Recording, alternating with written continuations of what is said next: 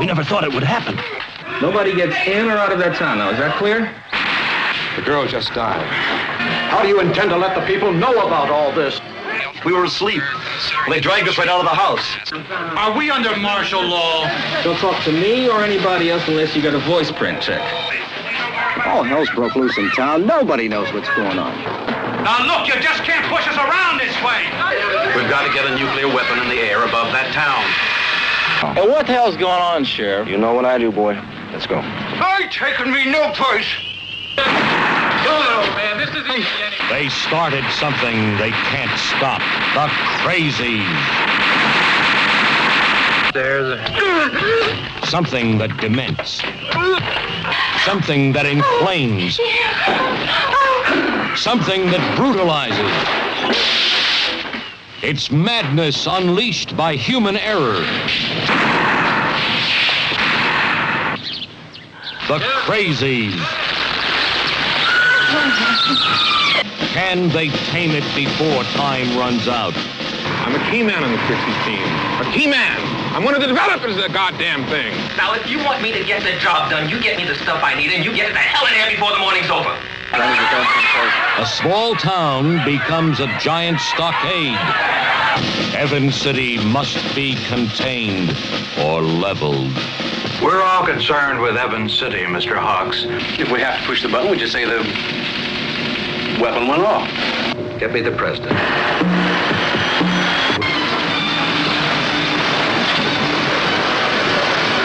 3,614 people are trapped by an unknown enemy.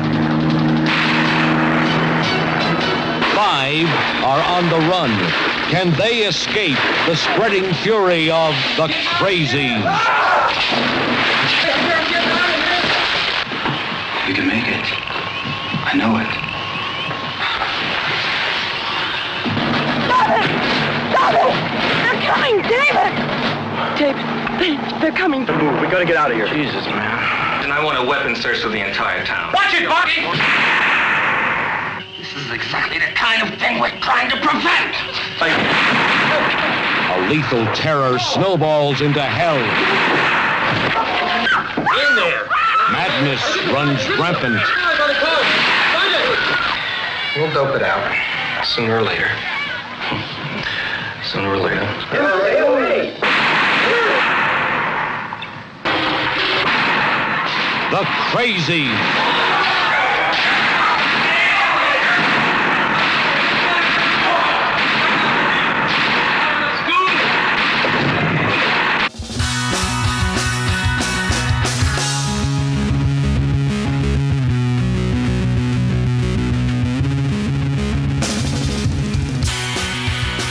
Hey everybody, it's Ben Reiser here with Scott Lucas. Uh, welcome to another episode of 70 Movies We Saw in the 70s. This is episode number 31, which, uh, I don't know, seems impressive until I look at everyone else's podcast and I'm like, wait, how do these fuckers record like 200 episodes in a year? I mean, you only got 39 movies left. I think that's pretty good. Yeah, that is good. You're almost halfway there. But there's people to paraphrase Albert Brooks. There's people Yeah. who only podcast. That's all they do. You know what that's from? No. It's from Modern Romance. He's in bed with her and he and she's wearing something that she's about to go to work with and he's like there's people out there who only rape. That's all they do. Yeah, you know, in the 70s, uh, rape jokes, they, they, were, everywhere. Yeah. And uh, I I feel like we've lost that these days. I saw something today which uh, rattled my faith in Albert Brooks, um, which is an, out, an outtake from the James L. Brooks movie. I'll say anything, I'll do anything, I'll do anything. which was a Is musical. Is he singing in it? Yeah, it was a musical. They cut all the songs out of it and released it, and it was still a bomb. Right. Something that I found out today that I never knew was that the songs were written. Do you know who wrote the songs for "I'll Do Anything"? I gotta guess they were Randy Newman. That's a great guess. Like, I, if you had said that, I would have been like, "Oh yeah, I'm sure you're right." Are you ready? Are you sitting? You are sitting down. I'm sitting know- down. I don't know what Yeah, you're sitting I'm on, but totally sitting down. yeah. Uh, Prince No way. And, and and they thought it was a bad idea. They thought the songs were bad, and watching this video, this outtake where Albert Brooks is singing, I guess, the theme song to the movie because it's a song called "I'll Do Anything." Right. I I've never seen anything worse. Wow. I mean, I mean, Albert Brooks cannot sing, and he's singing, Right. and the song is shitty. I mean, I said this to somebody who got mad, and I said it's it's terrible. It's still better than anything off of the Batman soundtrack, and this person mm. took offense to that. I guess there are Yeah. people who are into that to those Prince Batman songs, but I was a total Prince fan at the time, and I couldn't even listen to the album once. Well, to paraphrase Shaun of the Dead, throw it when it comes to the, the Prince Batman soundtrack. Yeah. Throw it. Throw it. But it, that, that movie, I like that movie uh, because that movie is all, uh, I'll Do Anything, is all about, well, there's a huge chunk of it that's, that's about uh, test screenings, right? And so that movie has been shaped more by test screenings than most any movie I can think of, you know, this side of Fatal Attraction or something like that.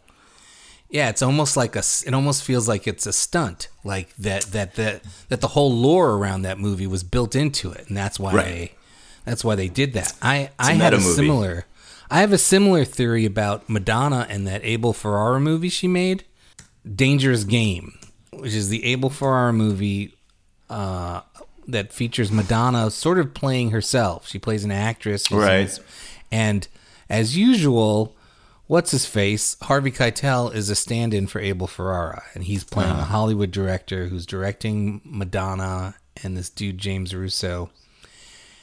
And it's all about what a terrible experience Madonna, the actress in this movie, is going through making this movie. And then after the movie was made, she disowned the movie and said it was a terrible experience making this movie. And I'm just like, bullshit. Bullshit. Nobody makes a movie about a terrible experience making a movie and then says that that movie, that the making of that movie was a terrible experience. It's just like a, that's got to just be the built in PR around that movie. Right. But I've had Right. people tell me that that's not true. So a- anyway, so who knows what's going on without I'll anything. Yeah, I've got to see that. Uh, I was going to say, well, I don't need to see it, but no, I have to see that. I have to see that. Yeah. I, I don't hate that movie. Uh, uh, I don't. I don't I don't hate anything that James L. Brooks does. Really, I don't think I've seen that movie. I might have seen it once. Nick Nolte's in that movie, right? Yeah, Like he's the star of that movie, not Albert Brooks. he's the star of the movie, but in, in the movie within the movie, he ends up getting a, a bit part and and uh, it's a supporting part, and he always says best damn part in the movie. Um, it's not bad. It's it's got some things to recommend, and Albert Brooks is in it, playing a a, a, a sort of um, who's that really gross producer from the '80s? Uh, you, you want me to give you a list of the top ten or The one like was well, not Harvey Weinstein. no, no, like either Bruckheimer. Oh yeah, Joel Silver. Joel Silver. I think he's basically playing Joel Silver, Yeah. uh, which is interesting because Steve Martin played Joel Silver in Grand Canyon as well. So Wow. you know, whatever. Damn. Uh, James L. Brooks. Yeah, I don't know what's so. Uh, what's what's supposed to be the best James L. Brooks movie? Broadcast News. Broadcast news. Yeah, yeah. I, I like. I don't love that movie. I think it's I love it. fine. I think it's great. I think Uh, I saw it at the right time in my life. I think that scene that everyone loves with Albert Brooks sweating Mm-hmm. profusely. I just think it's it's over the top. Like I don't, Yeah. you know, and maybe because Yeah. I was totally into Albert Brooks' own films. Then I was like, this, you know, you could dial this down maybe halfway and it would be twice as funny. That's just my personal taste. I- Well, the audience loved it. Yeah, Uh, that was good, and and I like uh, as good as it gets a lot. I think the movie is terrific, and one of the best, uh, one of the best trailers. Like look up the trailer. It it kind of like every once in a while, Music Box will play that trailer, and people are like, "What the fuck is this movie?" Um, and it's it's pretty great. Is um is Spanglish James L. Brooks? It is that that one was really hard to defend. Um, I've only seen little bits of it, but oh, every time I do see a little bit of it, I'm like, oh, this isn't so bad. Maybe that's the Yeah. best way to see it. I can't believe last week we forgot to bring up that Robert Townsend is in Cooley High. Uh, totally forgot about that. And my question about the the gang members whether or not there, there was it was what was it? It was the disciples versus the crowns. Yeah. Whether or not there was an actual the crowns. So I was watching uh, Judas and the Black Messiah, I saw that. and there's plenty of scenes in that movie with the crowns. So yes, I, I was just unable to find my googling skills were were shit as usual. Um, The main gang in that movie is the crowns. I'm interested in that in this Robert Townsend thing, and that you thought like I can't believe we didn't mention that, like as if anyone even knows who Robert Townsend is anymore. Like Oh, there's a guy who's disappeared from the public consciousness, hasn't he? I mean, you know, as far as I'm concerned, uh, Robert Townsend will always be known for Hollywood Shuffle, and that's pretty much it. But he was also, you know, he was in Streets of Fire, and he was in this, and so so it's important to bring that up. Yeah. Well, okay. There's uh, uh, something weird happened that you discovered yesterday or the day before, which we both apparently we both got these Facebook memory reminders. Like, hey, here's something that you posted a year ago today, and it turned out on the same day, like a year ago, Right. I think we both posted Dawn of the Dead related posts, and Right. th- that's crazy because we weren't following each other at that point. I know I wasn't, and you might have been stalking me. I don't know. You know, my reputation preceded me, Right. But um, uh, but uh, I I don't think it was apropos of anything when I first posted. I just happened to. I don't know why I was watching Dawn of the Dead that day. Why I thought, oh, let me take a picture of the screen while I'm watching it because I love, I, I just love this line where he says something being like Romero. So you were watching it. You, I was We watching were watching that on the same day. Right. yeah. Do you have any idea why you posted your tribute to George Romero on that? I day? was watching it because I was pretty much. I think I was four movies into this thing that uh, that I was doing, where I was going to watch all movies about sickness and contagions, and so first we watched Contagion, and then we watched Crazies, and by that day a year ago, we were on to Dawn of the Dead. So I think I watched like 20, 25 movies that were all just you know, world goes mad, I was really leaning into the apocalyptic nature of the times. Yeah. I mean, I guess that must have been on my mind too. Yeah, I, I would imagine. But what I remember was I was tr- I realized that my kids had never seen Dawn of the Dead, and I was really trying to get my daughter to watch it with me, and she wouldn't. She still hasn't seen it, but um, I think that I so I, go, I was like, "Fuck you! I'm going to watch it anyway." And Right. I watched it.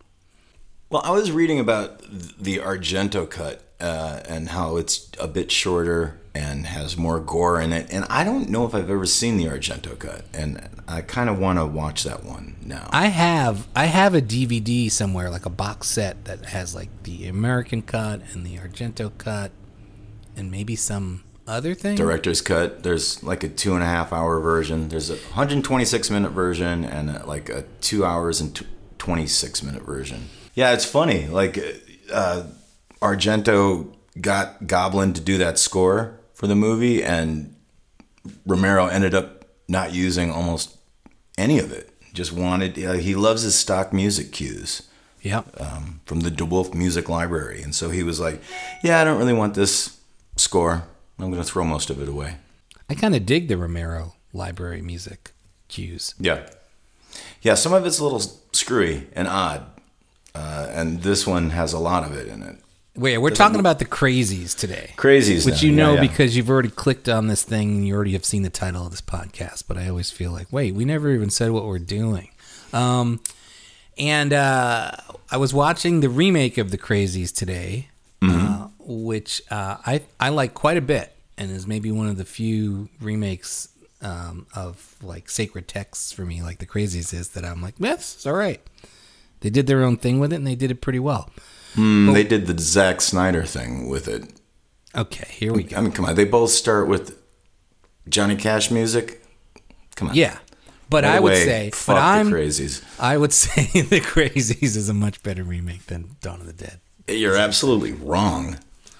I mean, the the opening of the Crazies is pretty good, But then it's just all right. But go But on. you're describing the Zack Snyder remake of Dawn of the Dead, which has maybe the best opening credit, uh, pre-credit sequence of any movie ever. I mean, it's the oh, it best. absolutely does. It's terrific. ten And- minutes of brilliance, but then there's nothing to recommend it after that. And I don't know about that. What about the guy who plays Phil on Modern Family? He's in it. He's terrific in the movie. Terrific. And it, it it gets tense. That whole there's there's a you know what? Go ahead. Yeah. Go go go on. No, Let's no, stick with the all right. crazies. No no no. oh, no, all right. Well. I already had this written in. I was like, we're going to end up arguing about Okay, good. Zack Snyder. I just think Zack Snyder blo- blows his entire filmmaking load in the first ten minutes of the movie, and has never had anything to say on film since. Like I, I think, he he blows. Yeah, I'm very close to you with you on this. I think it takes a little longer than ten minutes, but it's his best movie. Oh, Sure. fucking- yeah. But what's but what's even in what is even even even in his oeuvre that can be called a movie other than this? It's The Watchmen. Right. Right. That's the I don't know. best. I don't know. I mean, there there is something so uh, crazy and over the top about 300 that I can understand why people like it. And sometimes I watch it, I'm like, holy shit, this movie is f- fucked. But uh, yeah, there's not a lot of movie making with that guy, is there? No, and I feel he- he- this is something that I feel is is key to both George Romero, who maybe is my favorite director of all time, and John Carpenter, who is maybe my favorite director of all time. Uh, th- those are two out of three or four of like the guys who I grew up with and like made me love movies, and then learning about how they did what they did made me think like, oh, okay, there's like there's a method to this, Matt. There's, Right, there's right. actually like like I sent you this document of the dead thing. Had you Mhm. have you ever watched that documentary? I've heard about it for years and I've never seen it, so thank you. It's so great, and it teaches. It was the. It was maybe the first thing I ever saw that taught me about movie making. And there's this sequence at the very beginning, and it's narrated by Susan Tyrrell, which is fantastic because like you could just listen to her talk all day long. I just watched something with her the other day. Butcher Baker Nightmare Maker. Right. I saw her not too long ago. I finally caught up to that. Uh, um, Hard Fat- Times? It's called, no, it's called Fat City. Okay, I was all right. Anyway, she's amazing. And but uh, one of the first things that happens in Document of the Dead is they walk you through a sequence in Martin, and they point out how many setups Romero used in a in a scene. And where other directors, where most other directors would maybe do like a master and then like a medium shot and maybe like a couple of close ups and you know that. Like Romero's got like 50 shots in the place of where normally you'd have like five shots. And nowhere is this more evident than in the crazies, which I don't know if it has a single shot in the whole movie that lasts more than 10 seconds. I mean, it's crazy how fast paced and how fast how fast the editing is for the first hour of that movie. But more than more than the fact that he keeps cutting so fast is that every time he cuts, it's to a different angle that you haven't seen before, and you watch the movies, and one part of my brain is like, Jesus, how long did it take them to shoot each one of these scenes? Because he's constantly changing angles. Like even if it's a close up of somebody, you'll see the close up, it cuts to something else, and then it cuts back to that person, and it's a different close up. It's like a completely different angle on that person. You're like, God damn, did they do a lot of work shooting this movie and Right. made so much more work for himself in the editing room, but that's how he liked to make movies, and that's really his style. And sadly, the thing that went away in those late late period Romero movies, like when he finally came back and started doing zombie movies again, was that style.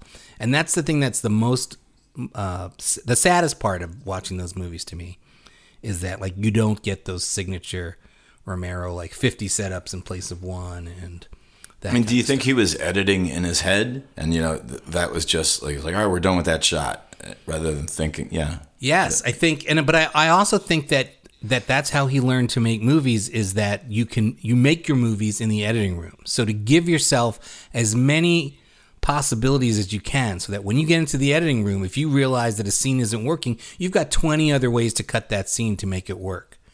And uh, I just think that's an amazing process and a brilliant way to work. It just seems like way more work than I would ever want to do. Like it seems overwhelming to like conceptualize and then to be stuck like as a filmmaker not that i'm much of a filmmaker but i'm totally the opposite i'm like what can i do that will that'll save me time in post-production like Right. if i if i could shoot the whole thing in one shot that would be great because I'm, I'm done by the time i'm done shooting a scene i'm like i don't want to look at it anymore i don't want to think about it i don't want to fix it it is what it is but he was totally the opposite and i thought i think he does that to amazing effect through all all of his early films. Um, Night of the Living Dead, uh, blah blah blah blah blah.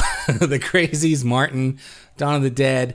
If you watch those movies, you should oh, you should watch all those movies with just that in mind. Like try to count the different camera angles there are in every scene, and Right. you will get you will freak yourself out. So in the 80s, he settles down and he gets more conventional. I don't even know if it was the '80s, but I think by the time I think that when I really noticed it, what you know, not that the films he made in the '80s were all that great, but I think even in like Monkey Shines and in Day of the Dead, there's still a lot of that stuff. They're still very heavily edited and heavily shot films, but by the time we get to Land of the Dead, I think Right, Land of the. Dead was the one where I was like, this doesn't look like a Romero movie. This doesn't feel like a Romero movie. It's not a terrible movie. It's just not. It's it's like uh, there's something defanged about it. I, Yep. I, I went and saw it last year. They were playing Defanged it and with- declawed, I think yeah, is they the were phrase. playing it with Day of the Dead and and Night of the Living Dead, and and it just I remember seeing it and I was so excited, and then I found out it was rated R, and I was a little less excited, and then you know just Wait, had you never seen it before? No, no, no, no. When it first came out. you know, Oh, okay. I, I was I was Right. just pulling for pulling for it. I mean, I've got a long Sure, history of of like course. going- just pulling for the movie and not completely, just not completely being Mhm. won over by it. No, that that's how You- I was. Yeah. And and honestly, I did. Fi- you know, in a way, once once that lowered the bar for me, I think I sort of enjoyed Diary of the Dead more than I should have, and I kind of even enjoyed Survival of the Dead more than I should have. Uh-huh. Because by then it was like, well, this this guy doesn't doesn't make his movies anymore, but. This, there's a couple of interesting things in Diary of the Dead. There's Right. I remember one shot of these zombies walking along the bottom of a of a swimming pool, and I thought that's a that's a great image. I mean, the re- retirement of Carpenter and Romero kind of like a forced retirement. It kind of bugs me, but uh, on top of that, it's like, all right, you you had these great ideas, and Hollywood wants to keep recycling them over and over with remakes. And on one hand, I feel kind of for him offended by the entire idea, but on the other hand, it's like you you know you might as well reap some benefits from the thing and sit back and relax. I mean, as far as remakes go, though, the remakes of Romero movies are a lot better than the remakes of Carpenter movies. Oh yeah. So, so Yes, um, I, I'm not saying. Listen, I don't think Dawn of the Dead, the Zack Snyder movie, is a bad movie. I just think it's like a pointless movie. Like I think he doesn't wind. Other than that first ten minutes, which I think, if nothing, I celebrate it most because I feel like that paved the way for Shaun of the Dead, which I think is a really terrific movie, full of great ideas and imagination. right. That's the perfect Dawn of the Dead remake, is Shaun of the Right. Dead.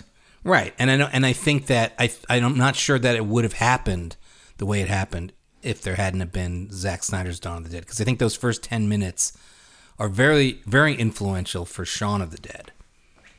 The way that the, the way that there's all this chaos that's going on in the Right. background of Right. scenes Right. that you that the characters aren't seeing but is happening all around them. Totally. Yeah. Yeah.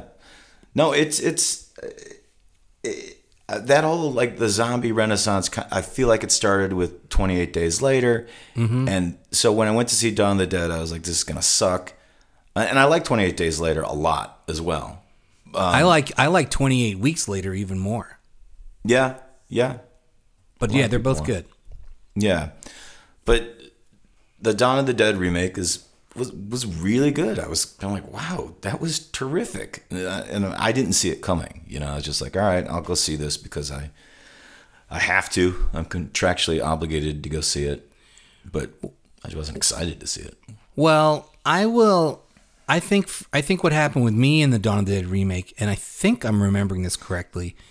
They, either on TV and or in the movie theaters literally showed you the whole pre-credit sequence as a as a trailer. Right. Yeah. And so I'd already seen the best part of the movie. So by the time I saw the movie, I was all psyched. I was like, wait, this looks like it could be really fucking good. And then it was like, uh, Oh.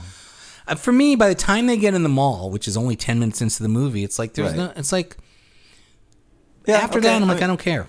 We can have this argument all day, but I, that's funny that that you that you I forgot all about that. That was that that was the trailer, and, and the opening gets something to something that I love about the opening of this is it opens right away. The, the Crazies now from 1973 Yeah. is you don't even know the movie started. You're not sure. You're like, Right. Wait, what what's going on? You almost feel like you've walked into the third reel or something. Like they, Right. they, they loaded it on the projector wrong. right and it's so cool and there's a little bit of that in uh, snyder's dawn of the dead but not enough i think there's still something that happens to let you know the movie's starting. But there's nothing that happens at the beginning of crazies. And it's so disorienting and and uh, jarring. And i totally love that. I mean that opening scene is great. I mean it's really disturbing and it's pretty remarkable. Yeah, it, it really is. And, you know, especially if you're somebody at the time, which I don't know who, I don't know who there was. I don't know if anyone back in 73 was paying attention to Romero and waiting for like Mhm. his follow up to Night of the Living Dead. But, but Right. let's assume that there are some people who made their way to a movie theater knowing full well who the filmmaker behind the crazies was. Exactly, he had yeah. brought to the table. And then you you get there and it's like, whoa, okay, this, yeah, and you you know, it feels like wait, Right, I- the way am- with the basement. Yeah. The kid coming up the basement, you're like, it's a, a deliberate throwback to what he did, or callback, I guess, to Night of Living Dead. it's um there's a there's just there's that brilliant there's just such a brilliant shot it's f- from the from the sister's perspective she has made it down Mhm. to the bottom of the stairs in the basement and uh, she looks up the stairs at her brother who's like yelling at her you know he's teasing her or something and we can see and she can see this shadowy fucking thing Yeah. behind the kid and it's the it's the father. It's so confusing because it's hard to even understand if it's the father or not. You don't you have no idea who's doing what and it's so fast. That sequence is so short and again composed of so many small little detail shots. The kid unscrewing the light bulb Right. all this stuff. You don't know who's doing what to who but somehow it all works. Like as chaotic. That's the thing about the crazies, and that's the thing about George Romero to me that Zack Snyder never gets, and and and not just Zack Snyder, but many many other genre filmmakers, is this way of being chaotic and yet. You still get a sense of the space and then the spatial relationship between these characters um, that you you you understand the menace and you understand what's at stake even if you're not really clear about you know what the story is and why things are happening. You're still like okay these kids are in danger because you know this guy is way bigger than them. We can get that sense. He's got an object. There's something happening there. There's all kinds of weird shit going on. Uh you know, you always get this, and it's the same thing with Carpenter. This is what I was trying to say earlier: is that those Ah. two guys.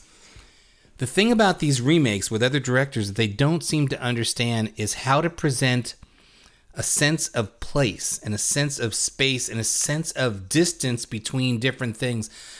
Like that's what's so brilliant about Halloween is you you know exactly where you are at all times and you get this very clear sense of how far of a distance it is from one house to the other and that where those houses are in relationship to each other so that when Jamie Lee Curtis is making her way back across the street uh, to the house that's locked like you understand the path that she's taking you understand where Michael is uh, compared to her and then they you know then he uses your your understanding of how close they are to each other to fuck with you and to like prolong the suspense and to keep cutting back and you think oh she doesn't have any more time left Right. but then you cut back and you see oh no he's still only halfway across the street Yeah. there's all that great stuff and it happens on like micro and macro levels all over the place and the same thing happens with Romero's movies and to me, that's the problem with the Dawn of the Dead remake and even the Crazies remake to some extent is that there isn't that same.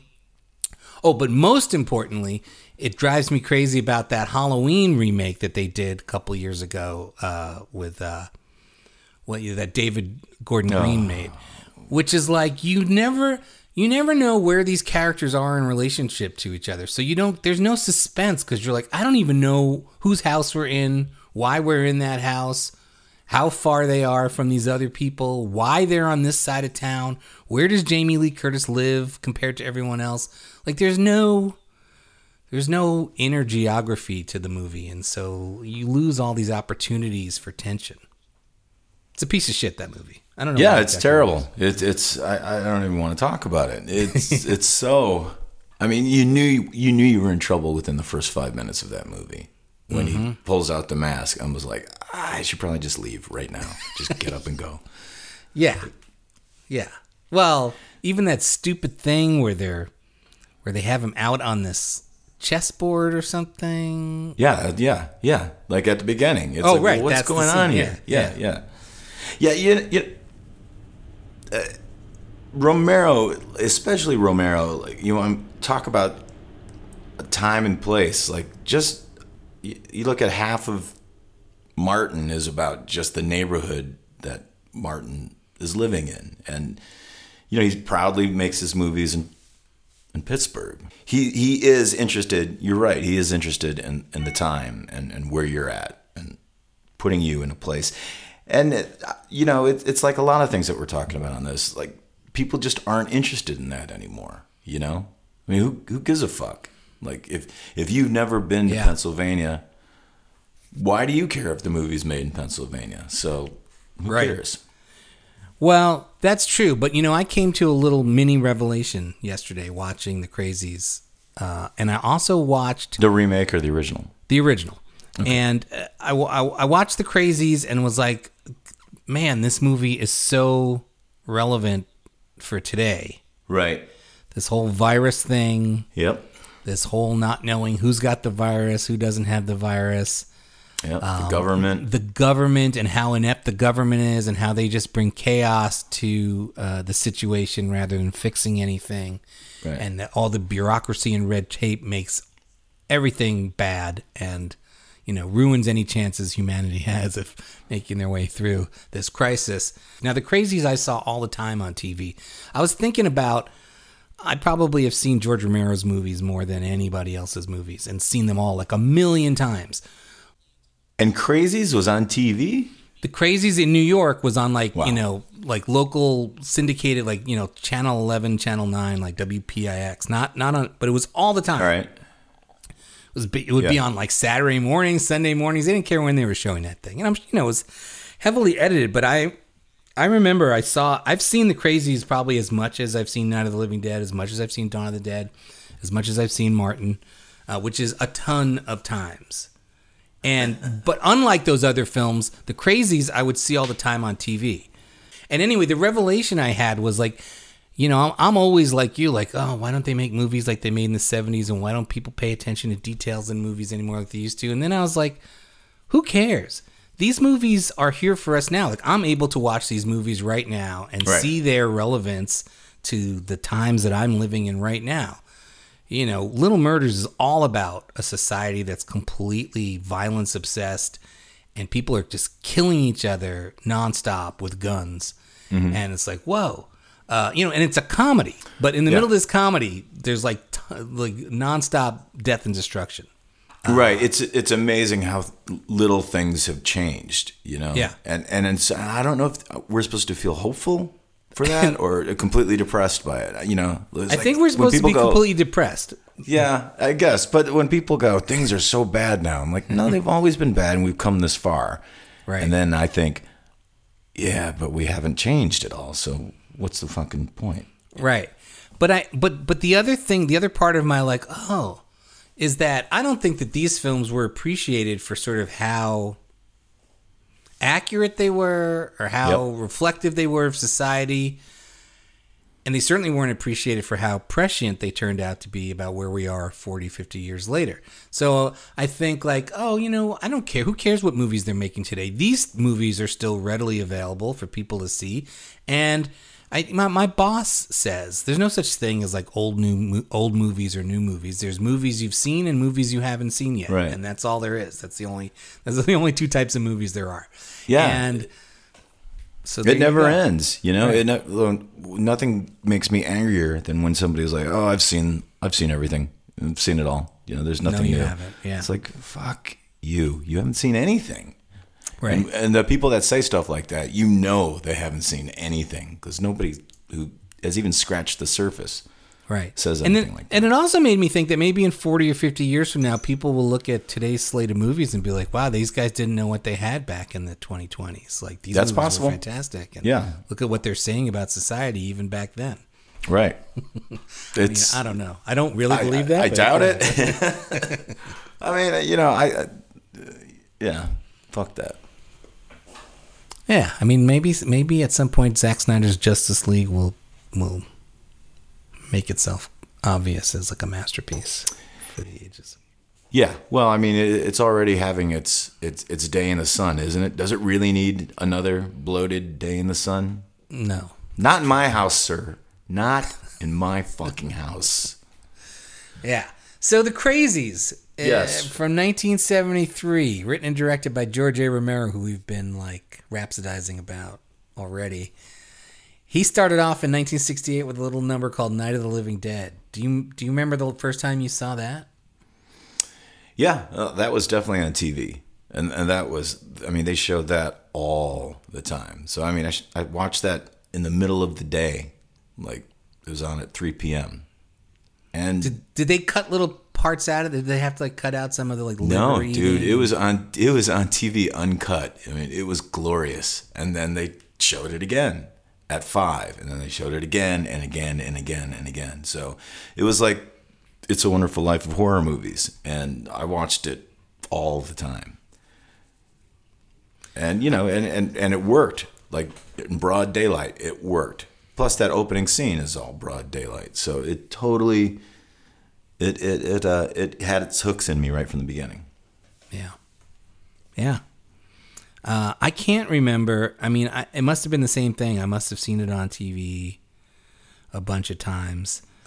Um, in college, I was going to school for filmmaking, and I made this. We had to make like, uh, I think we had to make what was called a process film, which I think really what you're supposed to do is like, here's how you make a hamburger, and you know, you you, de- you demonstrate the the whole process of making a hamburger. Right. Um, and you know, you, you it teaches you about editing and about um, camera angles and all that shit. What it takes to tell that little story, the story Mhm. of of a process. But for some reason, I came up with this idea of uh, the process of watching a movie, and so I concocted this little scenario. Uh, and it was it was almost like a radio play because it was like you heard my voice and you heard a girl's voice and and you hear me saying like, "Oh man, they're showing Dawn of the Dead tonight at some blah blah at some movie theater. We got to go see that." And then this girl saying, "Oh, I've never How seen." old the- were you when they did this? I was, you know, 17. Okay. 18. I was in college. I was like a freshman or sophomore maybe. Um, and then this this girl is like sort of playing the part of my girlfriend. You hear her saying like, "Oh, I've never seen Night of the Living Dead," and I say, "What? You've never seen Night of the Living Dead?" And this is all going on while the screen is black. And I say, "Okay, hang on a second. And you hear me like put a VHS cassette into a into a player, and then all of a sudden the this you know you start seeing an image on the screen, and it's Night of the Living Dead on a TV set, but I'm holding down the like speed search button on my remote. So like it's Night of the Living Dead playing at like three times its n- normal speed. Yeah.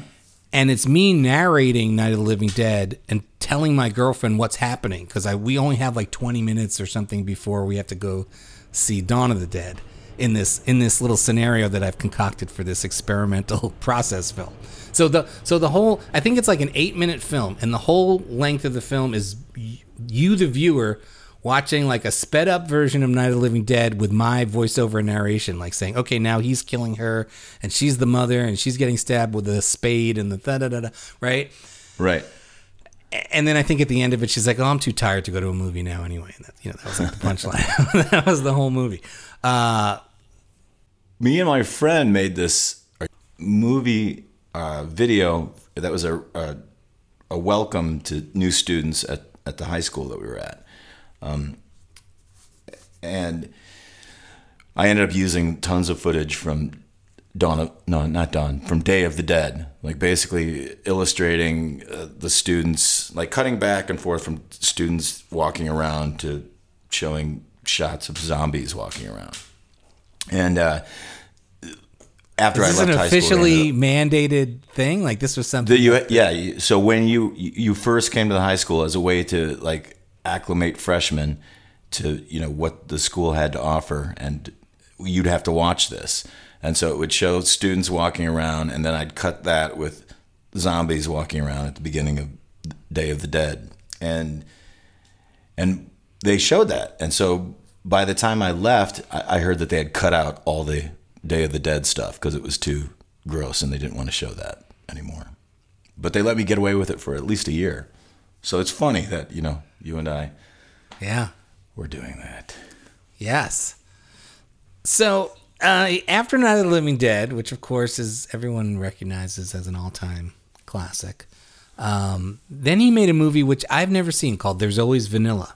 Have you ever caught Yeah. up to this one? It's a comedy. He said it's not very good.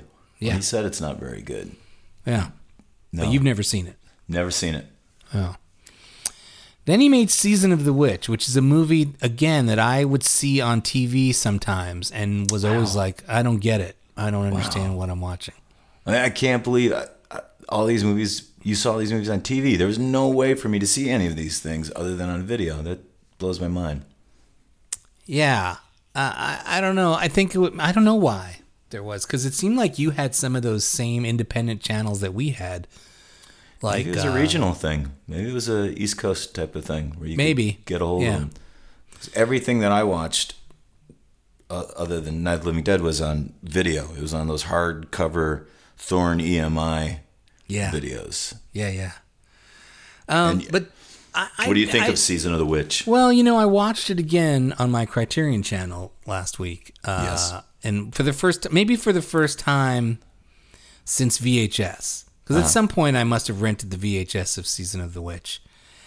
And uh, of course, like like a lot of these things, including uh, the Crazies, uh, they show up on Criterion. Like the print itself has like an alternate title, and so it's Yeah. uh, it's Hungry Wives, or I I had heard Jack's Wife. I I know that that was what they were shooting it under the title of, um, but I'd never. I don't think I'd remembered that there was a Hungry Wives uh, version of it, and that's Is that's the- I think that's the title on the Criterion Okay. channel print.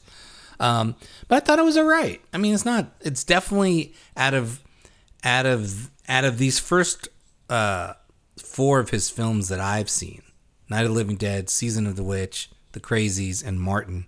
It's definitely like the least of them. Well, there's But- another one. There, there's like an amusement park one. Yeah, we were we were we were trying to get it shown at last year's Wisconsin Film Festival. Um, then our festival got canceled. Uh, but anyway, I think Season of the Witch is not a bad movie. It's it's fine. And the Crazies, in some ways, I- love as much as Night of the Living Dead and as much as Martin. I mean, I, I would have to say, like I would uh, up until this conversation, if people ask me which is my favorite of those four, it would most of the time I might say Martin, Mm-hmm. uh, which really knocked me out when I first saw it Yeah, it's great. and continues to. Um, but they're all great, and it's it's amazing to me that that run of movies, and then and then of course Dawn of the Dead. I mean, that's an insane amount of what I think are like some of my favorite movies of all time, all being made by the same guy in this period of time, and then doing some research for this podcast, realizing that that's not the, the general consensus. Like I'm seeing all this shit about people who just think the Crazies was garbage.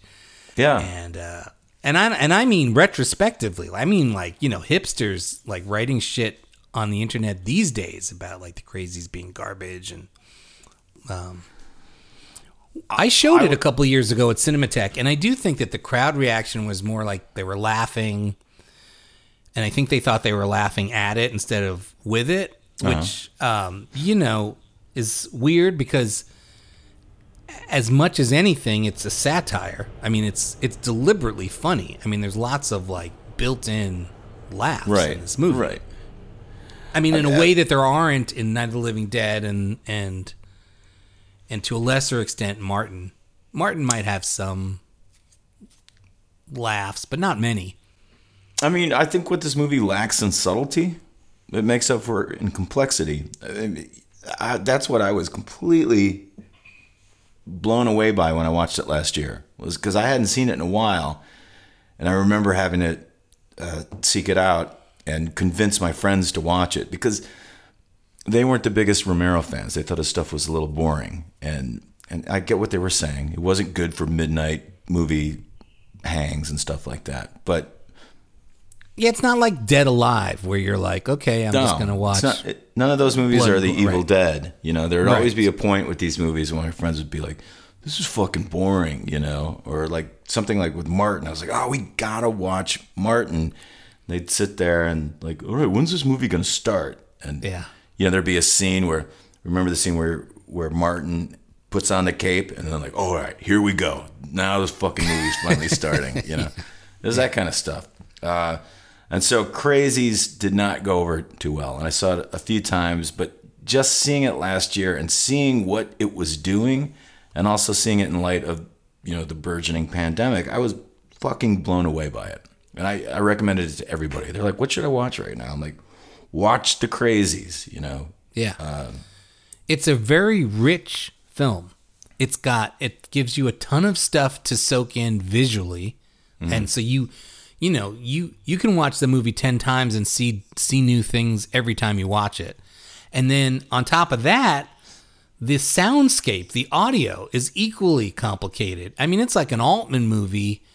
It's like Robert Altman directing um, like a Howard Hawks rapid fire. You know, the dialogue, at least for the first hour, is as fast as any screwball comedy. Like Yeah. people are just boom, boom, boom, boom, boom Right, with the right, dialogue. Plus, half of it seems to be off mic. The other half of it seems to be like recorded post production.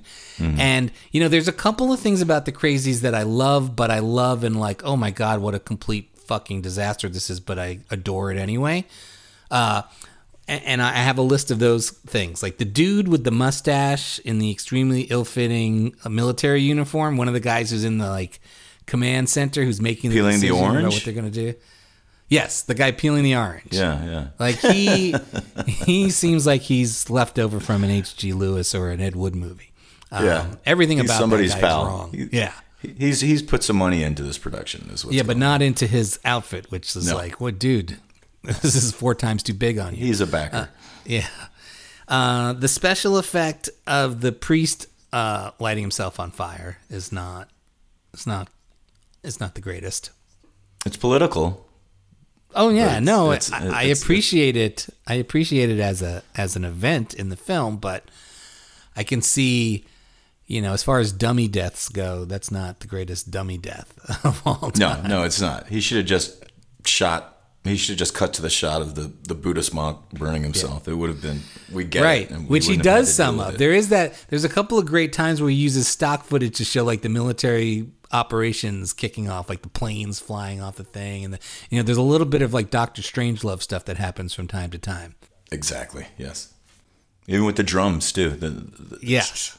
Right, right. And the Johnny when Johnny comes marching home, which interestingly makes an appearance in the Crazies remake, like for no particular reason. One of the Crazies in the remake is whistling that same tune.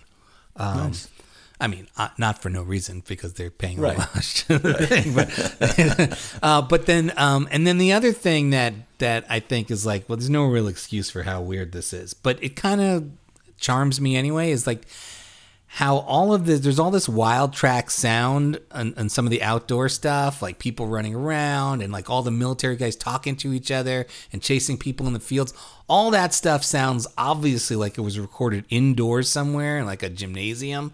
It all sound all this outdoor sound sounds very indoors and so there's this weird like disconnect between what you're looking at and what you're hearing. You're like i don't understand why this sounds this way. Um, but that's it. Everything else about this movie I love, and I love like unironically and without having to make excuses for anything. Right. Uh, you know, Romero's like as I've been saying, his style, his technique, it's just amazing for me to watch how many different shots he's got set up and and also how ambitious he is and how how well he does with these uh, parallel like narratives. Like we're following uh, the David and Judy and Crank. Is that his name? Crank. The Crank. Crank. Clank. Clank. Clank. Clank. Yeah. We're following their story. We're also following uh, the military story, like the, all the stuff that goes on in the doctor's office Right. or doctor's house. Um, and then I think there's even a third thread. Well, there's those guys in the command center. But I mean, this is one of those. I, I, you know, you see movies like this all the time, and usually when I watch a movie that's got these sort of parallel narratives and you're going back and forth from one perspective to the other, there usually comes a time in the movie where I'm like, I think we're spending too much time on this story and we need to get back to that other story. But as many times as I watch The Crazies, I never have that moment where I'm like, oh no, we're spending, I need to find out what these other people are doing right now.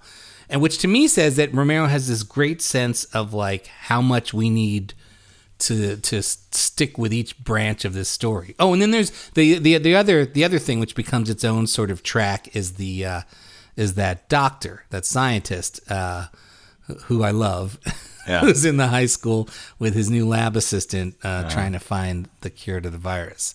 Uh, and I just think Richard Romero France. does yeah Richard France, and he does such a great job at like keeping us uh, balanced with all of those stories and showing how they play off of each other. I just think that that's sort of like an unheralded, like it's easy to sort of overlook how hard that is to do until you watch other movies that attempt the same thing and you get this vibe like it doesn't feel as evenly balanced to me anyway.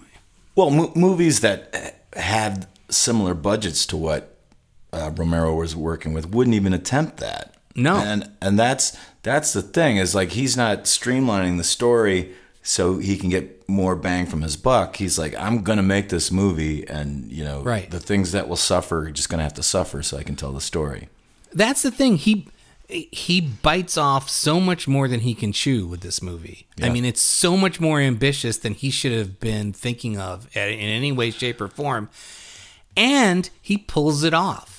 I mean, I think he really fucking pulls it off. He makes the most out of every penny that he had to spend on that movie. I'm not so sure if he feels like he pulls, if he felt like he was pulling it off personally, because I think there's a lot of ideas in this that he played with again in Dawn of the Dead when he had more money. And he was like, okay, this time I can actually do it. There's a lot of elements th- that are going on. And, you know, Oh. it has. Absolutely. There's I w- I wrote down this thing. One of my favorite scenes or sequences in this in the Crazies is it's sort of a montage of the military busting into different people's houses Yeah. and grabbing the kids off the couches and stuff. And I think it's fantastic. And it almost and there's there's certainly a bunch of it that takes place in one house, and that really feels like a precursor and like sort of a warm up for the scene at the beginning of Dawn of the Dead where they where they invade the housing project Right. uh, and, you know, like the the stuff with the old lady and the knitting needles and all that stuff feels exactly like this. It like it almost feels like a shot for shot setup, like like the things that they do in Dawn of the Dead with the guy who gets bitten in the shoulder. Yeah. and, yeah. and yeah, this movie so, is yeah. such a bridge between Night of the Living Dead and Dawn of the Dead that, Yeah. you know, you could call it a sort of a half sequel or spiritual sequel or, or whatever, but it's definitely, he's, he's expanding on ideas that were in Night of the Living Dead that he's going to bring to full fruition in Dawn of the Dead. And, Yeah. But, but apart from those things, this movie might be more complex than either of those movies. There's so many things going on. Like who's who's the good guy, who's the bad guy? It's it's more slippery here than and he usually likes to be slippery about that, but here it's more than ever. And and it's fucking amazing. Yeah. Yeah. Even even to the point like you're saying with who is the good guy like you my brain wants and has always wanted and it, honestly it wasn't until watching it this week and I've like I've said I've seen this movie I don't know 25 times probably uh, it really wasn't until watching it this week and really trying to like analyze it so I could write notes and be like oh wait blah blah blah blah. Right. like my brain tells me that the the colonel the guy who gets flown in uh, from wherever he is the black guy Yeah. uh, he in my brain is like a, a protagonist. Like he's a good guy. He's gonna take us through this. And i think a lot of it is because he's black and uh, and i'm thinking romero's this progressive guy and he's already done this in night of the living dead right. and you know this is our this is our cool dude who's gonna if he even if he can't save the day he's gonna go down trying but the truth is he really isn't I mean, there's nothing particularly heroic or smart about any of the things he does. He's as, he's probably the most ineffectual of the three Uh, Yeah. that you could argue are the protagonists. Yes, right. And it was it was funny to sort of come to terms with that and like realize like, oh, this is just sort of my bias, like being like, no, I'm gonna root for the black guy who's made his way up the you know chain of command. You know, and he doesn't have a mustache. There's nothing about him which makes you feel like he's old school military. Like you, you know, you look at him and you think like, okay, this is the cool dude who's like somehow made his way up the ranks, but because he's so smart and like so capable, and there's no other reason that he would possibly be there. And it's not like it's the opposite of that, but but you're right. No. He's completely ineffectual. I mean, but it's it's a, it's a Romero movie, and you've been trained to think that the black guy is the main guy because it's a Romero Right. movie. So Yeah. it's not your fault. It's a Romero bias that you have. But but but but one of the things about biting off more than he could chew and somehow somehow getting away with it is there's so many characters in this movie and so many parts for actors and not a single real actor in the movie. But they're but with the exception of the the dude I complained about with the, they're all pretty fucking good. They're all pretty memorable. They all have interesting faces and have and they're sort of committed to their performances. Right. There's nobody else. There's nobody in this film that I watch and I'm like, oh god, why did they cast that person? And why? In the case of Richard France, he's really fucking committed. oh yeah, Like that Yeah. guy's. I mean, he looks like Francis Coppola, right? And and then it turns out like he's an Orson Welles uh, disciple. He's actually Yeah. the author of a couple of books about Welles's stage stuff. And man, is that guy an Orson Welles disciple? I mean, just in a- Wellsing it up nonstop. he's in another Romero movie, isn't he? He's at the beginning of uh, Dawn of the Dead. Going Right, right, right. He's every yeah. person that dies will get up. You, you have to burn them. You know, he's, Yeah. he's great in that movie. He's got an eye patch in that movie. Right, But right, you right. know, he was like, "What if I wore an eye patch?" Yeah. Yeah. And I gotta say, not to harp on the Zack Snyder thing at all, but I feel like his Richard France's death when he falls down those stairs mm-hmm. is staged in a way that I really believe. I'm like, yeah, okay, I buy that this guy just fell down these stairs and cracked his head open at the bottom. In a way that even in the best part of Zack Snyder's Dawn of the Dead, when Sarah Polley jumps through that window of the bathroom at the beginning of the thing and sort of lands on her head outside, I'm, I'm sort of like, I don't know. Would she be able to get up so easily from that? Like I feel like even there, Romero knows knows more about camera angles and cutting and stunt work than than Snyder does with all his millions. Yeah, you know, it's. I'm not going to argue. I mean, I'm not saying that the remake is No, better. No, no, I'm I- just saying that it's it, It's fine. It's pretty It's- good. Yeah. I also love uh, I love all these central relationships and and and and their progression and their story throughout the thing. I love the story of David and Judy. And I really think that it really hit me this time maybe more than ever. Like what a what a well-crafted kind of tragedy their story is and how moving it is Yeah. to me in, in the end. I mean, her death Yeah. scene when she talks about feeling the baby kick, like I don't, I'm like, whoa. I don't think I've ever heard anything like that. Ever seen that kind of a death scene in a movie before, where like a pregnant woman and and and and them saying anything like that. Like that's that's heavy. Yeah, you know, Romero's not afraid to go there, and neither was Carpenter. You know, I mean, you know, you'd look at the beginning of the movie, and one of the things that I, I love about Romero and, and and Carpenter is that they're not afraid to kill kids or put them in harm's way. You know. Yeah. Yeah. A- And you know that was something that I was brought up to like that's a no no, and they were like no, it's a yes yes, and uh, and that, and that's another thing. They're just making that the unborn child they're- they're killing it right then and there because you go oh it stopped kicking. It's like oh well that thing's dead. Yeah. And and I that whole ending is such a great riff on Invasion of the Body Snatchers. You know how he he's like you just hide here, even though he already knows she's infected, even though she's an other, and he runs away for what reason I'm, not so sure. But uh, when he comes back, she's completely taken over, but she's not sinister. She's just helpless and sad, and it's it's really great. Yeah, what is he doing? He goes into like the warehouse and he goes up those stairs. What is Yeah. he doing? I can't remember what he's even trying he's, to do. He's trying to uh, like protect her and sort of throw them off the scent, I guess. But he's Hmm. she seems like she's going to be a lot easier to find than he is. Yeah. Yeah, I feel like he tell he's leaving her there because he's gonna go somewhere else entirely, but then he lingers in the area for some reason, and I don't exactly know why. Like I think Well- he says, "I'm gonna go do something. You wait here," and he seems like he's gonna be gone for a while because he puts he does this, which I love this whole thing with the concrete Yeah. cinder blocks that he builds a little cell for her, but but you're right. I don't know what he's doing up in that upstairs part of that warehouse or wherever they are. I think maybe he just realizes she's going to hold him down or keep him back somehow, and in order to defeat the the military, he's going to have to work alone. Maybe, maybe that's what's going on. I, I don't know, but I, I I really love that scene where he takes the mask and and pretends to be somebody else. And I rem- remember thinking, oh, she's going to shoot him, thinking that you know, the, you know, Romero loves irony more than about anybody I can think of, and she's going to think he's one of the military and shoot him, and he's going to be dead. Right. And I and I also I th- I think it's I think it's great and interesting and I think it's cool that Romero was able to pull this off that even though he's been killing people I think he's killed people up until this point. It's not his first killing. But the fact but when that guy goes up the stairs and he ends up killing him with that knife, it's a definite like I've taken I've now crossed a line that I haven't Uh-huh. crossed up until now. I've done this intimate killing of this guy who I maybe didn't need to kill.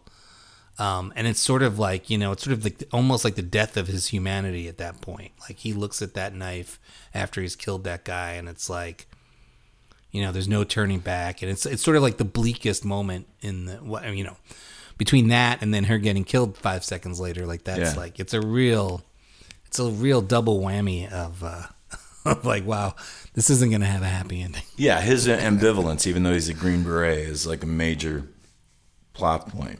Right. And I also love speaking of relation, central relationships and their progressions is is the whole dynamic between him and Clank. Yeah. And and you know and the sort of I do think there are subtleties about their relationship and about what kind of a guy Clank is and what the sort of rivalry and sort of love between the two of those guys are and and how that affects their sense of of whether of whether the other person can be trusted, whether one of them is, is succumbing to the virus or not. It's sort of hard to tell throughout whether Right. Clank is actually does he have the virus or is he just a fucking, you know, uh, Idiot. you know, Yeah. yeah, like a like a, vi- a violent. yeah, I mean, Yeah, I, I I, I love the power shift. You know, once uh, once what's his face realizes what Clank can do, you know, it's like, oh, suddenly he's not in charge anymore. He's not telling him to shut up and go upstairs and we'll be with you later. It's like, all right, th- you know, this, this other guy is dangerous. Um, and, and he totally gets that thing of like when stupid people who aren't too bright you know how dangerous they can actually be and if they're sort of unleashed in a situation like that where they've got no problem using violence and you realize oh i've got to be careful with this guy that i used to think i could boss around Yeah, yeah, and it also it also I think for me for the first time reminded me of like oh this really is sort of like a uh, this has a lot of elements of what Carpenter uses in the thing in that it that it becomes this story of like not knowing who you can trust and you know and, and who you know being stuck in a situation with people who were your friends uh, or or at least people you worked with and then not knowing whether they're still that person or not or whether they are becoming the enemy uh, I think it's I think it's cool that that that Romero did this that many years before Carpenter jumped on it with the thing. Yeah, well, that was that's always been Romero's point. Like even from Night of the Living Dead, it's like the, the main uh, the, the main danger is not the Right. zombies; it's the people Right. in the house with you, and everything breaks down always because of the people that you have to work with.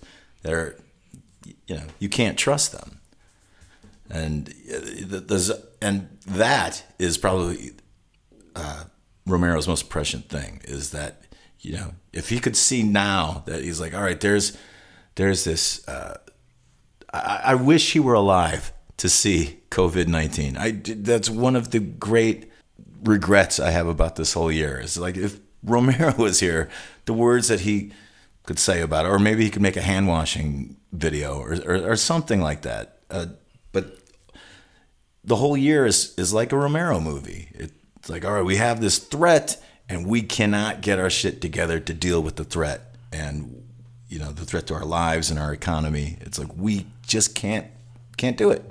Cannot fucking do it. and and you're stupid to think that there's this greater force at work, this government that has its shit together and will take care of you in a time of crisis. And Yeah. you know, I mean, that's what's cool about this movie is that you know the people that are infected, you would think that they're the zombies, they're the monsters, but you know when you look at the the the, the video cover of the, the cover for the, the video at the video store, it's always the government in the hazmat suits, and it seems like they're the monsters. So for most of the movie, the government is implicitly the monster here, and explicitly. And that's the that's the enduring image from the movie, right? You know, it's it's not it's not one of the crazies. It, it's not somebody.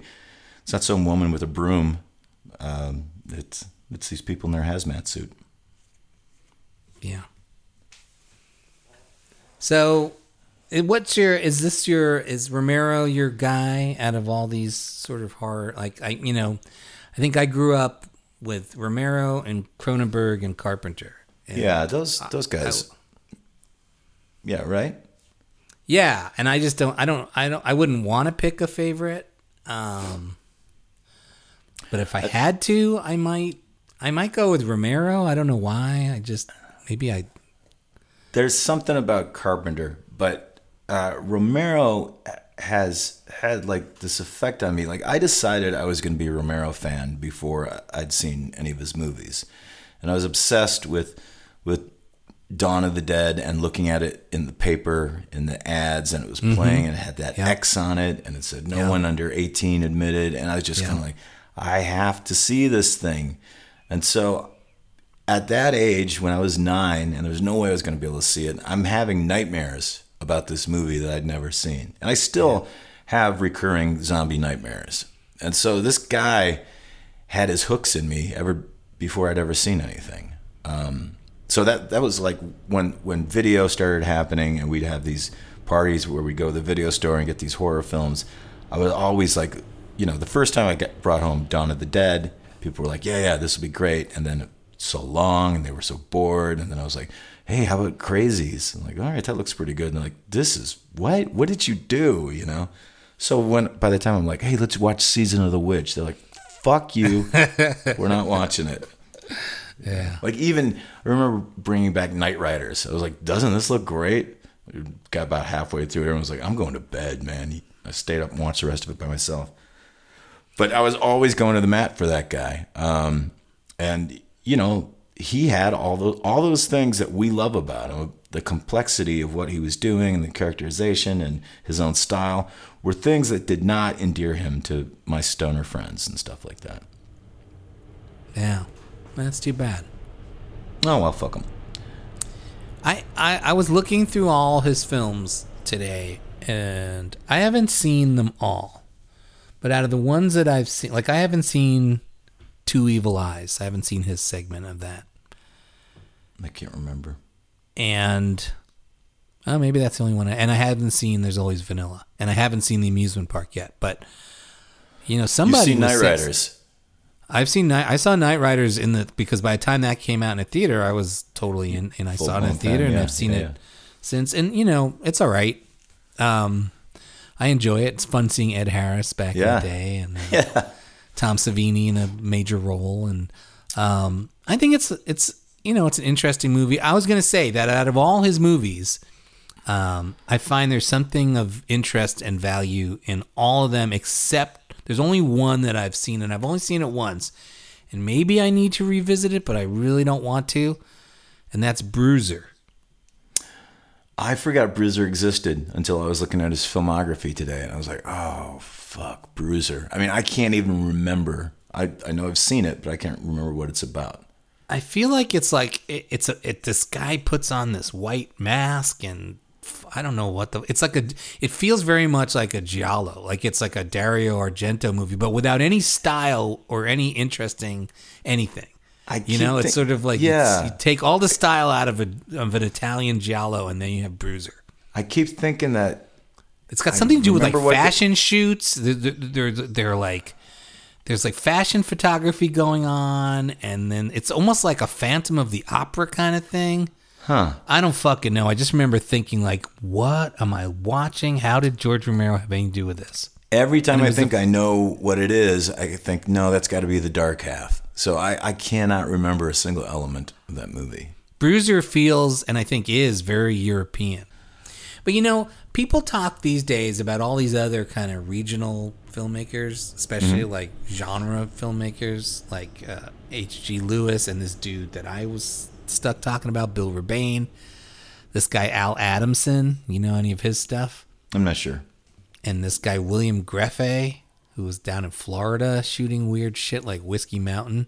Uh and I feel like there's this tendency now to group Romero in with those guys, but to me, Romero is so much better. And I don't begrudge any, like, you know, film fans looking through the archives and finding all these other undiscovered regional genre filmmakers you know. I think that's fine. I think it's i think it's great. Celebrate all of them you know. There are these guys who they've each made like you know 10 15 movies Right. uh, themselves. And you know that's great but i think in some weird way i sense that that romero then gets devalued because they're because he's somebody who's already been discovered and was had more fame uh, and fortune during his lifetime, and so he's sort of dismissed in a way. They're like, yeah, yeah, Romero, but wait till you see these William Grefé movies, these Al Adamson movies, and that I think is bullshit.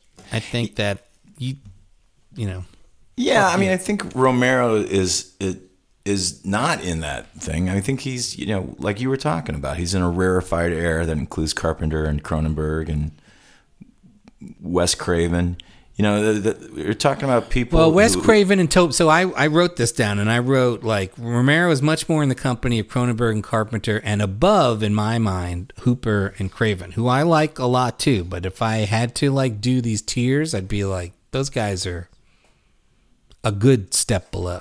Yeah, it's it's hard to it's hard for me to to go with you on on Hooper. Oh, Hooper, yeah? I think, is so fucking good and so fucking important. Texas Chainsaw Massacre, unbeatable.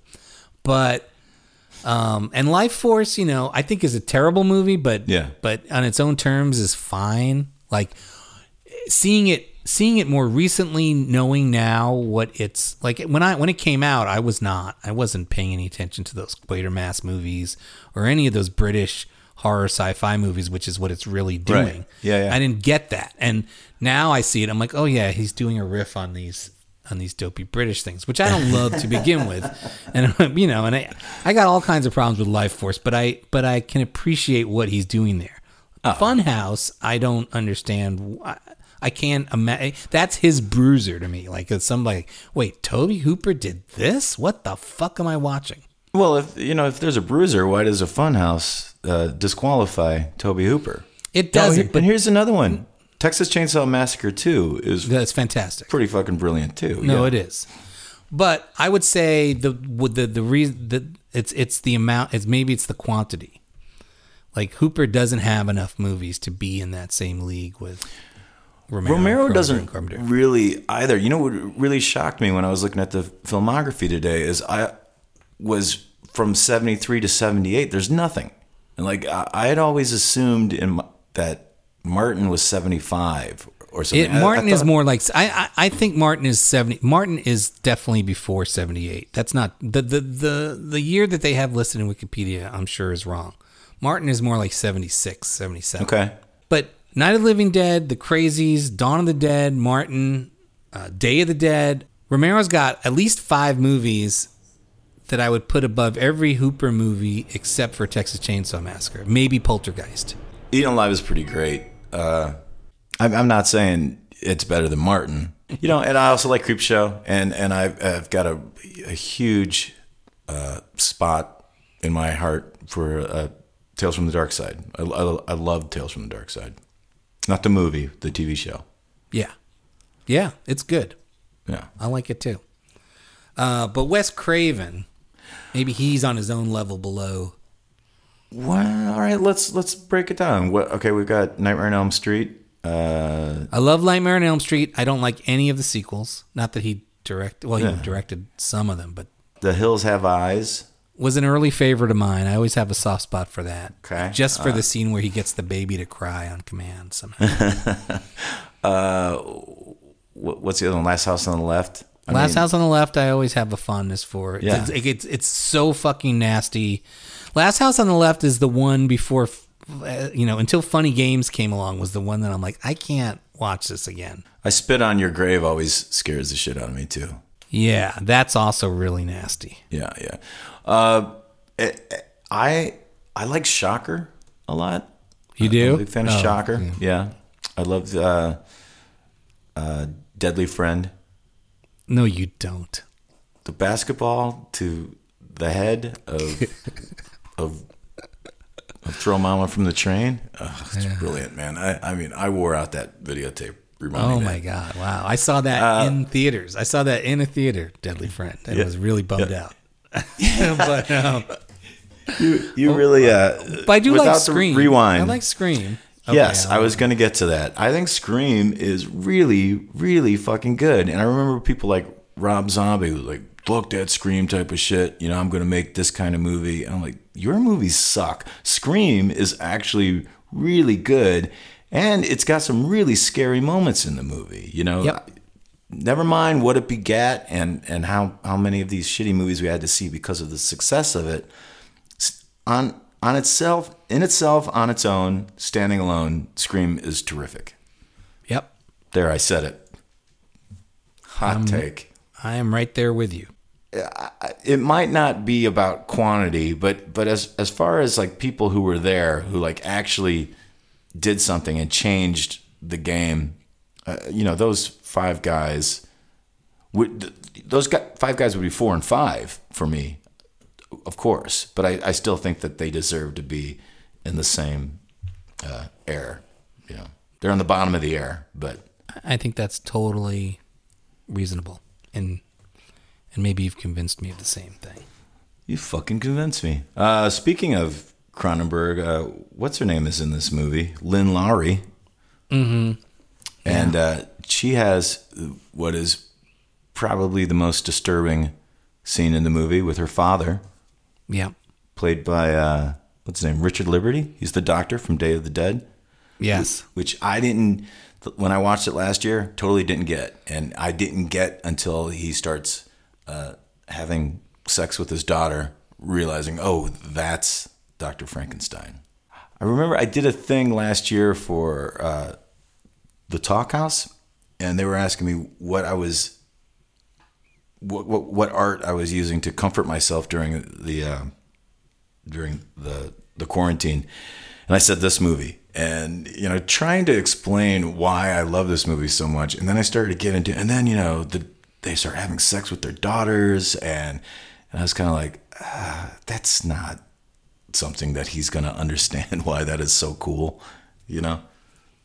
To, say that out loud is to somebody who's not initiated into the, the cult is uh, you can't say that. No. You got yourself in trouble there. I didn't get in trouble. I think uh, when, when it came down to uh, uh, writing him writing down what I actually said, he, he smoothed it out for me. He, he he looked out for me, I think, just so I wouldn't get in huge trouble for defending uh, interfamily rape. Yeah, well, that's good. That's reasonable. Yeah. Thank you, Talkhouse. I love the oversaturated colors of of Romero's 70s movies. And I also Mhm. love the way th- the blood is clearly paint. And and I love the way it looks. And uh, I know Savini had a problem with that.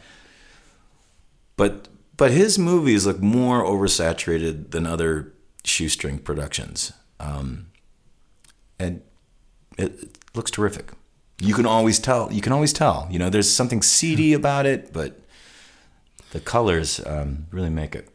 I I remember having arguments in in in college with film professors whose names will I won't mention because they're still around and I don't know, Mhm. they have their own reputations, but about the idea of whether Romero had a visual style or not. And for me, it was always about this this this amazing amount of setups and the and the rapid editing.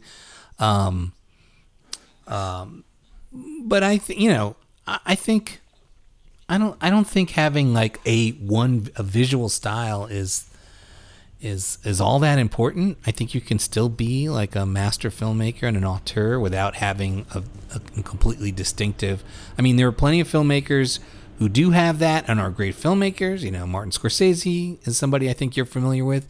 Um, you know, and Steven Spielberg and blah blah blah.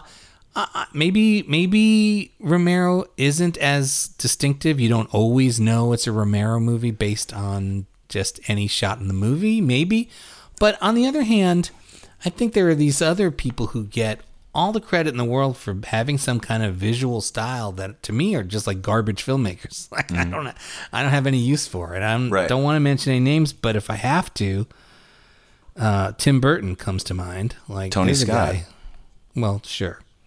Yes, but I mean, but, but I think Tim Burton like really gets pegged as like an artiste, and I'm like, I don't see it. I mean, maybe. So I don't, I don't know. Has anyone seen his version of Planet of the Apes? You want to talk to me about a visual style and that piece of We shit? don't want to talk about that. But but I, I, I think that I, I almost disagree with what you're saying. I know you're defending him, but like I, like when I look at a frame from the Crazies, it looks like a frame from Dawn of the Dead, which looks like a frame from Martin. I think No, and I agree with you. I, I do think that, that yeah. yes, I, I do think, and I do. I think you're right about the oversaturated colors, but I think that what's, I think that the most important thing for any of these people is is are they good storytellers and are they using visuals to tell that story as well as they can? And I think absolutely Romero does. Romero's using all the tools available to him to tell the story that he wants to tell and and I think that it's you know I think I was when I was watching the crazies this week I was like he's so smart about the the clothes that he dresses these people in because they stand out against the trees in the forest. So you always know where Lynn Lowry is because she's wearing this very clear and, and you always know where Judy is because she's wearing this red thing. And you know every you know all their all they're they're he's got a lot of characters to deal with and he's got a lot of really quick shots. So he needs ways that you as an audience member can identify who's in the shot and do we care about that person or not? And he does that all the time and so i think that's that's all you need There's something about uh, the sexuality of Romero movies too. Like the shots of Judy at the beginning, like it's Mhm. very matter of fact, but there is Yeah. something definitely erotic about it, and there is an erotic charge, and Yeah. and you know you see that in something like Martin and Season of the Witch, and they're just you know these are Right. women, you know they're not Yeah. they're not like models and stuff, and but they have this thing, and it's, it's, it's well, I think it's because he. I, I mean, I think it's because he's he's being told by producers you need to have nudity because that's how we're Mhm. going to sell this thing, and he's like, okay, but he w- is really conscientious about making it feel like it's not for the money shot, that it's like just part of the story. And I think especially in the crazies, that first scene where they're in bed and she gets out of bed, I think you're able to sort of say like, yeah, of course she's the naked one because they need this to sell the movie. Right. But at the same time, you're like, no, this this feels very natural. This feels like what this character would be doing when they got out of bed. Like she would walk across the room naked like that. Like there's Right. nothing salacious about it. And I think that that also, you're right. I think that makes it sexy. I think that the the fact that you're seeing you're not seeing somebody doing something deliberately to turn you on. I think that's a much sexier thing than Right. You see tan that- lines. You Yeah. know, you, you see pubic hair through uh, th- through panties. Say you know, it, you, yeah. you see like this kind of stuff that's like it's it's very like, like you're getting a peek of something. Like it it really feels like like oh I shouldn't be seeing this, which makes it sexy. Um, Mhm. And I, I mean, I would be, I feel like I would be remiss not to bring that up. But I also do think that as soon as he didn't have to do that, and as soon as he had more creative control and wasn't Right. dealing with all these like, you know, fucking half-assed uh, investors who were, you know, dentists and, Right. and things, I think then that stuff drops away. Like I Right. feel like, where's the nudity past his '70s output? Well, it passed Martin. You know, you don't really see that kind of nudity in uh, Dawn of the Dead. You know, I don't think after there's, Martin, any nudity in Dawn of the Dead I don't think Dead? so. After Martin, he's done with it. You know, and you know, women are the heroes of, of those movies at that point. And and you can't get over Romero's being a fan of cruel irony. I mean, that is there a movie that he's ever made where it's like, oh, the movie's over. You know, it's like, oh, if that thing had just not happened. And, and I mean, this one's got two things. You know, first you've got the doctor, he's got the cure, he falls down the stairs and dies. And then you've got the soldier who is immune. And then he meets with the guy uh, who's in charge of the operation, who's looking for somebody who's immune. And they just exchange a look, and that's it. You know, it's a double whammy of irony in this movie. I read a thing where Romero was saying the only tr- the only weird time they had shooting this movie was the townspeople were a little bit like, "What the, what the fuck is going on? Why are there naked black people running around this this set?" And I'm like, "Who's black?" And I was like, "Oh," and I realized it's the last shot. It's the Right. guy on the helicopter pad like taking off his clothes. Yeah. I guess when they shot that, there was some uproar about it. That was the problem. That was Yeah. the townspeople's problem. Yeah. Yeah. Yeah. Well, there's a little bit of that in the movie when he, they walk in and they see the black guy Yeah. in charge. They're like, who'd have thought? Yeah, yeah, and and the total podunk sheriff who's is you know clearly you know in in in some ways this really does feel like this sort of spiritual sort of color remake slash sequel to Night of the Living Dead. I mean, and so the sheriff in this movie is clearly you know modeled after the guys who are on the news footage in Night of the Living Dead and Yeah. having fun hunting down the zombies. But I appreciate that like just a third of the way in this movie through the movie, this this redneck sheriff accidentally shoots himself and dies. Uh, I like that about it. Well, also the zombies are armed in this one too, which which, Yeah. which is pretty good. Yes, I will say that the that the that the interesting change in the Crazies remake um, is that we that the protagonists are actually part of the establishment. That what's his face from um, Deadwood uh, Timothy is the Timothy Olyphant is the sheriff in the Right. Crazies. He's not just some random Vietnam vet. Because that's another interesting thing about Romero's The Crazies is like, wh- do- are these guys even employed? What do they do? What does David do? Oh, they're they're firemen. No, that's a volunteer fire department. They're just Oh, getting called okay. out of bed. But what do they do during the day? I don't know. I, I get the feeling that Clank doesn't do anything. I think he's unemployed, but uh, maybe David's unemployed too, which is a great statement in its own. You know,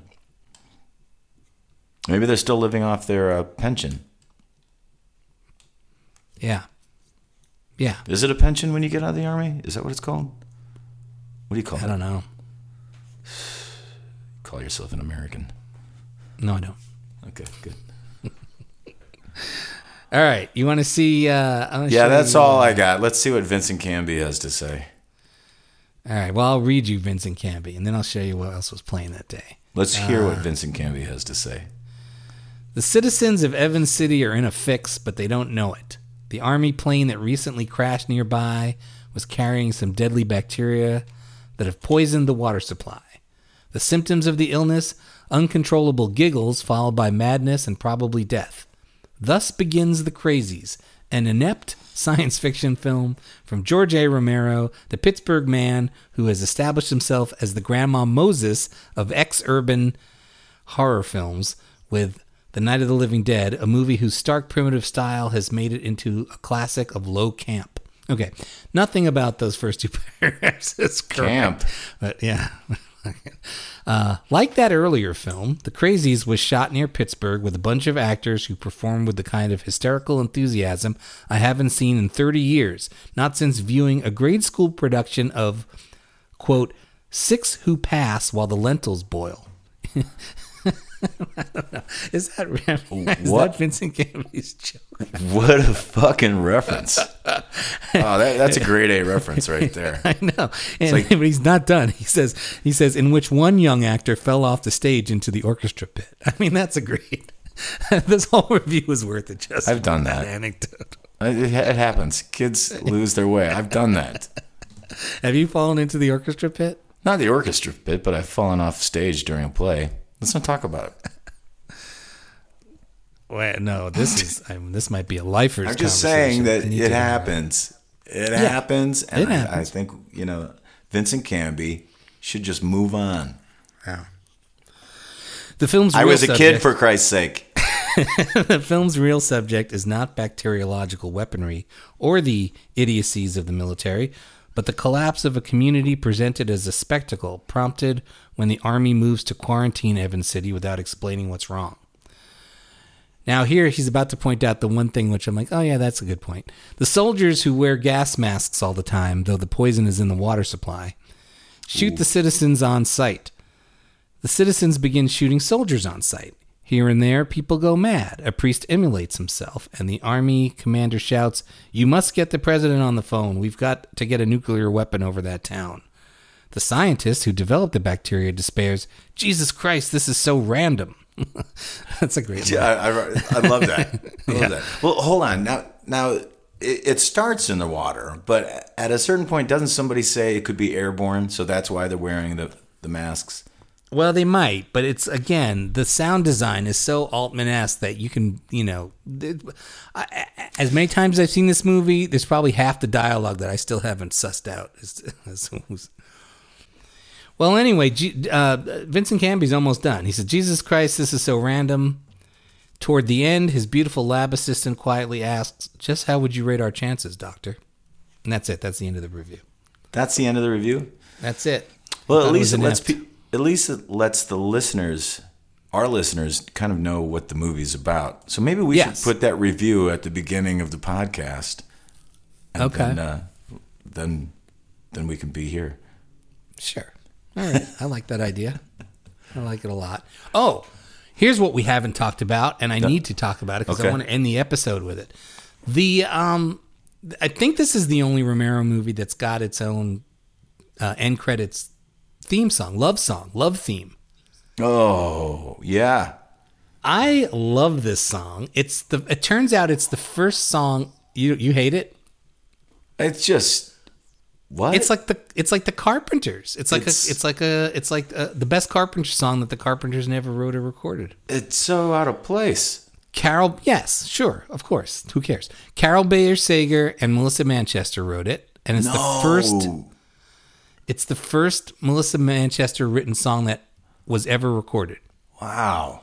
and it was recorded by this woman. Now, here's where it gets interesting: Beverly Bremers. Do you know Beverly Bremers? Yeah, American singer and actress. After roles on Broadway, Bremers recorded the 1972 top 20 hit single "Don't Say You Don't Remember." Do you know that song? I don't remember, but I know I'm not supposed to say that. You're not? Oh, right. Don't say you know. oh, Scott, you're so fast. Um, I don't feel the, fast. Uh, but here's the exciting thing about it is that Bremers, uh, her surname is pronounced Breemers, rhymes with Dreamers, even though it's B R E M E R S. don't fall in love with him. She was born in Chicago.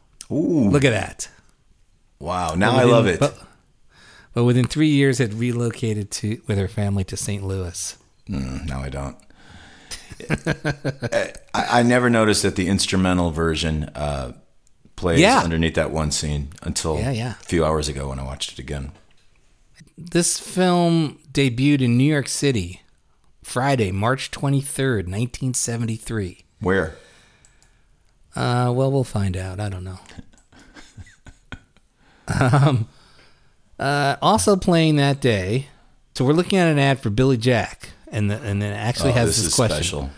Why is Billy Jack one of the most popular pictures of our time?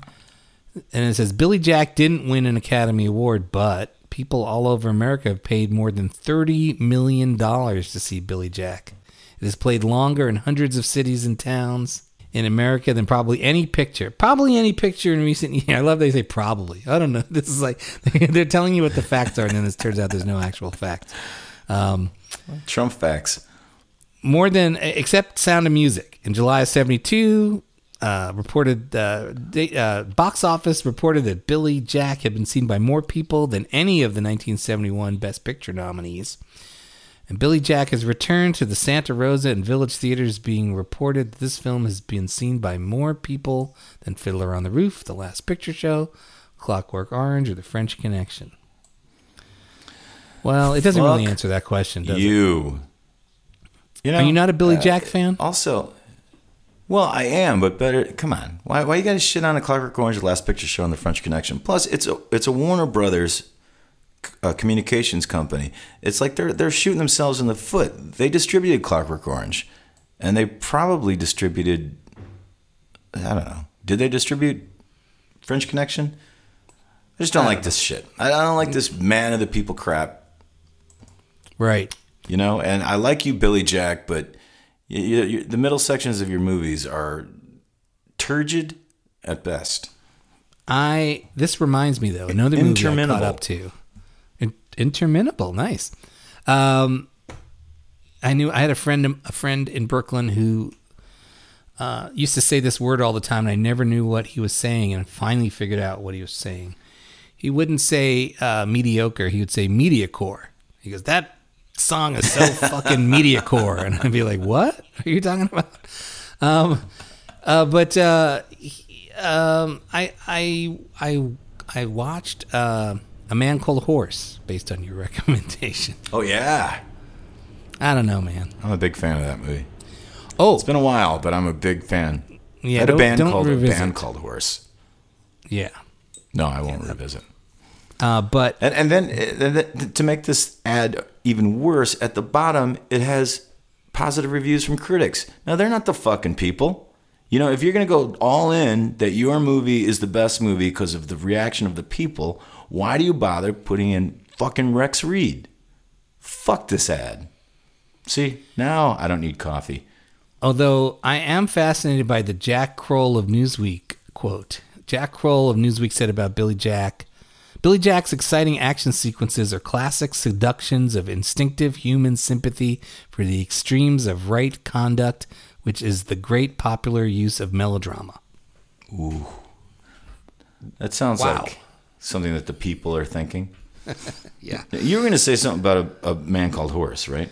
Uh, I, I didn't love it, but it reminded me of something else, which is that one of the other 70s horror movies I checked out on Criterion, which I'd never seen, was Marlon Brando in The Nightcomers, which Yeah. is a pre a prequel to the movie The Innocents, which is uh, Yeah. really an adaptation of Henry James' Turning of the Screw. Turning of the Screw. Which all is to say that in that movie, The Nightcomers, which is still on Criterion for the next couple days, Marlon Brando gives a performance that can only be described as Richard Harris. This is Marlon Brando as Richard Harris. He's got an Irish Jack Kroll of accent. Newsweek. Yes. Uh, so if you're looking to see some more Richard Harris, but you've run out of Richard Harris movies, check out Marlon Brando in The Nightcomers. So Cabaret was playing The Devil and Miss Jones, which I've never seen. Have you ever seen that? Oh, I've seen No, it. I, I I, lied. I lied. It's- I've seen. I have seen bits of that. you know, it's that kind of. So you're going to see if, 10 if I saw it, and then you're going to go, "Oh, I've seen it," just so I couldn't, you know, like talk about it with you. Uh, Fiddler Such a on the gorgeous Roof? kid like me. Oh, there's Fiddler on the Roof. There it is. Uh, here was a double feature: Massage Parlor '73 and Sugar Cookies. Hmm. X. There was a, a double feature called Trick Baby and Joe Kidd. Joe Kidd is a movie I've heard of, but I don't know anything about it. See that that always used to piss me off that used to piss me off when they'd have. Uh, well, not piss me off. It made me wonder. Like they'd have double features. Trick Baby's rated R. Joe Kidd is rated PG. So if I went to the PG, would I be able to stick around for the R?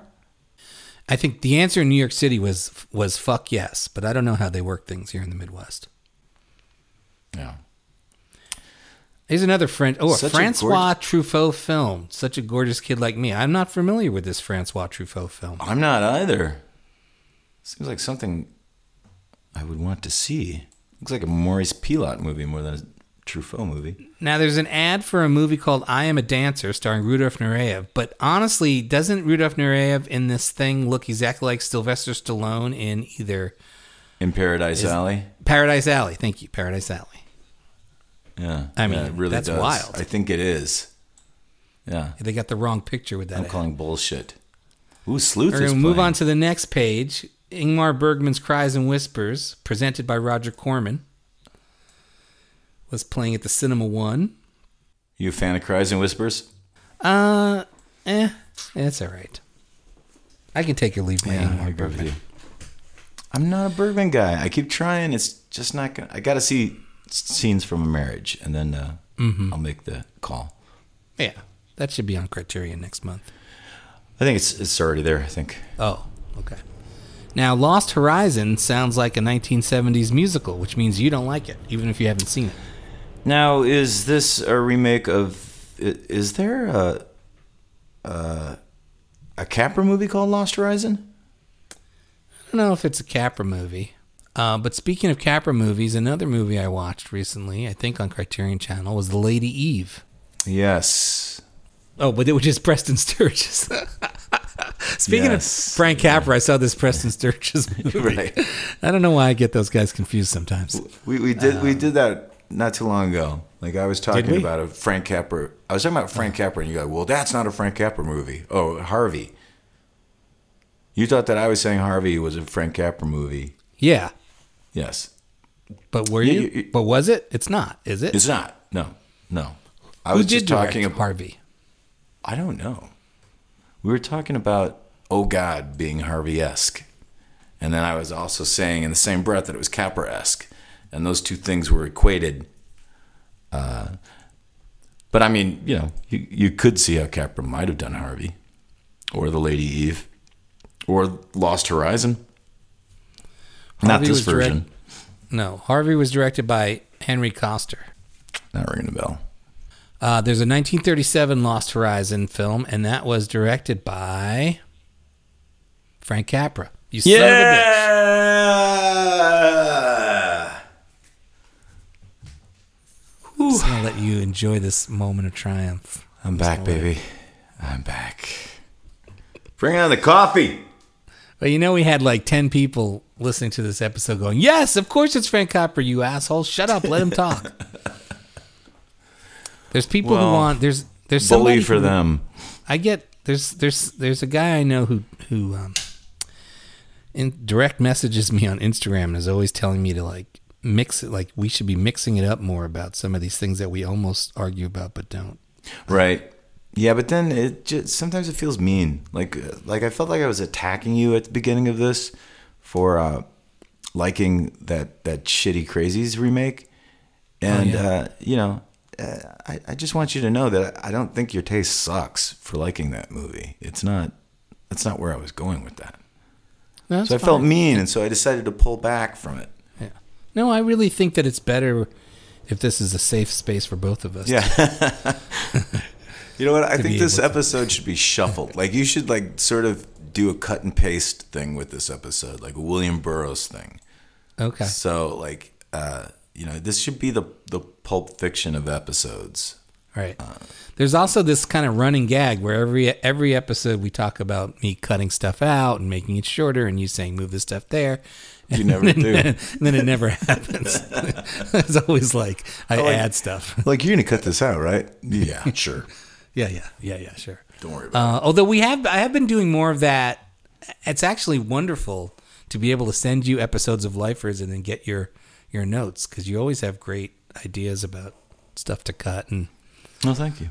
Although you were right that people are excited to see that one section of the um, Josh Cater episode on video. That's gotten a lot of Yeah, I just thought it was too much of that voice that I was doing. I could feel. yeah. In the context of the episode, it is, but on its own, it's a delight. Yeah. Meow meow, Daniel. the lion. Yeah. So Slither, which I think we've talked about somehow. I We didn't. I don't know this fucking movie. I thought Slither was one of those snake movie, like like s- you know, with with Strother Martin, but it's mm, not. It's a It's not. comedy. It's a comedy with James Caan and Louise Lasser and Sally Kellerman and Peter Boyle. It's a The fuck? conglomeration of humor, crime, drama, and zany, zaniness. Oh, crime, not crime drama, humor, crime, drama, and zaniness. I don't know it, but Louise Lasser is in it. Who, who's directing this? Jack. Howard Zieff, Howard Zieff, who I think um Huh. That's not the guy who directed. I'm thinking of the guy who directed um, uh, some of those um, John Hughes movies after John Hughes didn't want to direct them anymore. Howard Deutch. Ah, thank you. Different guy. marrying, so Howard uh, Zieff. He, he ended up marrying Lea Thompson after he made Howard the Duck. Why? Why can't? Why Howard Zieff's Wikipedia doesn't even list his goddamn movies? What the fuck? Howard Zieff directed the main event with Barbra Streisand Okay. and Ryan O'Neal. I know that He- one. He directed My Girl and My Girl Two. Really? So he was still working after the main Yeah. event. Yeah. Doesn't seem fair. making and making my girl a movie I've never seen, but have always known that it ends with one of them getting killed by bee stings. Like, Yes. how's that for a coming of age comedy? Yeah, yeah. Macaulay Culkin dies from a bee sting. It's it's heartbreaking. That's Pe- people That's the that worst movie. ending since Cooley High, for God's sakes. It's not the ending. I mean, she Oh, she not? learns. It's it's very much like Man in the Moon, like where Reese Mm-hmm. Witherspoon's uh, what's his name, Jason London gets run over by a, a lawnmower, Mhm. and he dies. You know, it's it's, it's like that kind of thing. Yeah. It's not the end. There's time for them to grow from the experience of seeing someone horribly murdered in front of them. Wait, I'm about to blow your mind. Howard Zieff also directed Private Benjamin. Oh! Goldie Hawn. So that was how it happened. He bounced back from the main event, main event with Private Benjamin, with a huge hit, Goldie Hawn stripes. Yep. Uh, yeah. So so okay, so he so it- Slither was his first film. Then in 1975 he directed Hearts of the West. Hmm. And then he did House Calls, which I think is um yeah, Walter Matthau and Glenda Jackson, Art Carney and Richard Benjamin in like a hospital comedy. They did a lot of movies together, didn't they? Walter Matthau Yep. and Glenda Jackson. Yeah, they Huh. were a thing. They Huh. did that hopscotch movie too, Right. where he's like a secret agent. Um, and then after that, he did the main event, and then after that, he did Private Benjamin, and then he took a four-year hiatus and came back with I think it's a Dudley Moore movie, yeah, Unfaithfully Yours, which is a Ooh. remake of a Preston Sturges movie. Speaking of Preston Sturges, Yeah, not uh, not not- not, not a not, good not well regarded. It's it's actually not bad. It's just not Preston Sturges. Right. Now, then he took another four or five year hiatus and came back with The Dream Team. You know that one? Yeah, I do know Michael that one. Keaton, Christopher Lloyd, Peter Right. Boyle.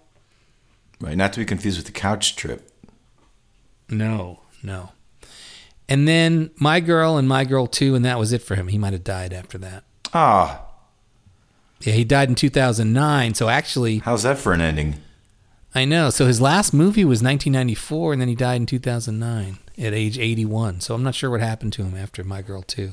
He'd had enough. I guess so. It, it's possible. It happens. I feel like it that sometimes, like today. Yeah, Um, you, you feeling like you want to live out your twilight years after this? Kind of. I kind of do. Okay. I mean, Okay, you know, we're any- coming up any on guy- the ad for the crazies. Check I out see this. it. There it is. Now, this was the day it opened. They can only afford like a little eighth of a page.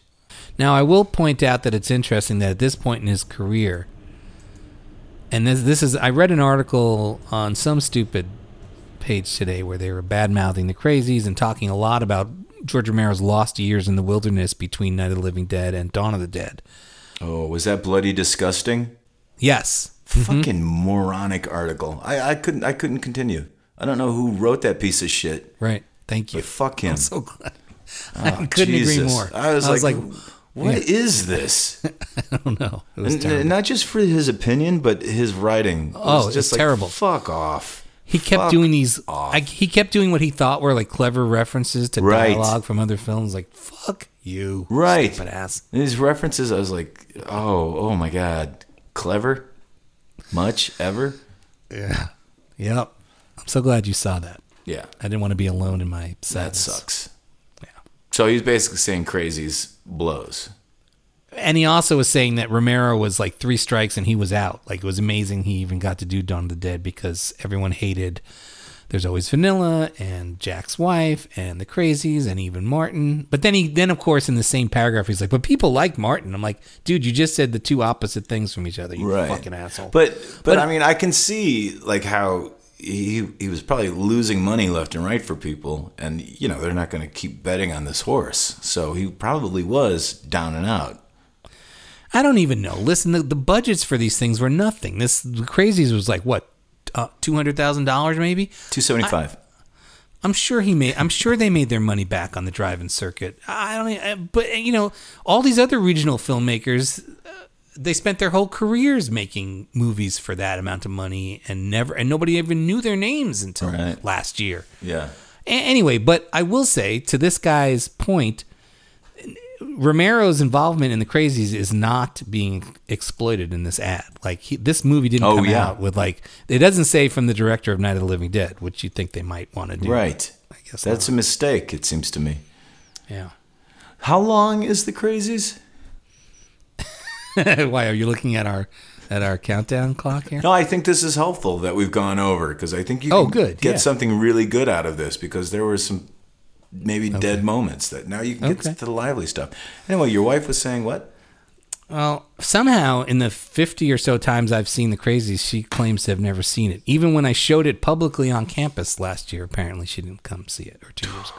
That's just So so she was watching it with me for the first time last night and I got the feeling she was sleeping through most of it, but at the end of it, she turned to me and she said, I want a its- divorce. I'm going to give you her quote in its entirety. She said, "That was a long one." Uh, brother. Well, wait till she sees the Zack Snyder cut of it.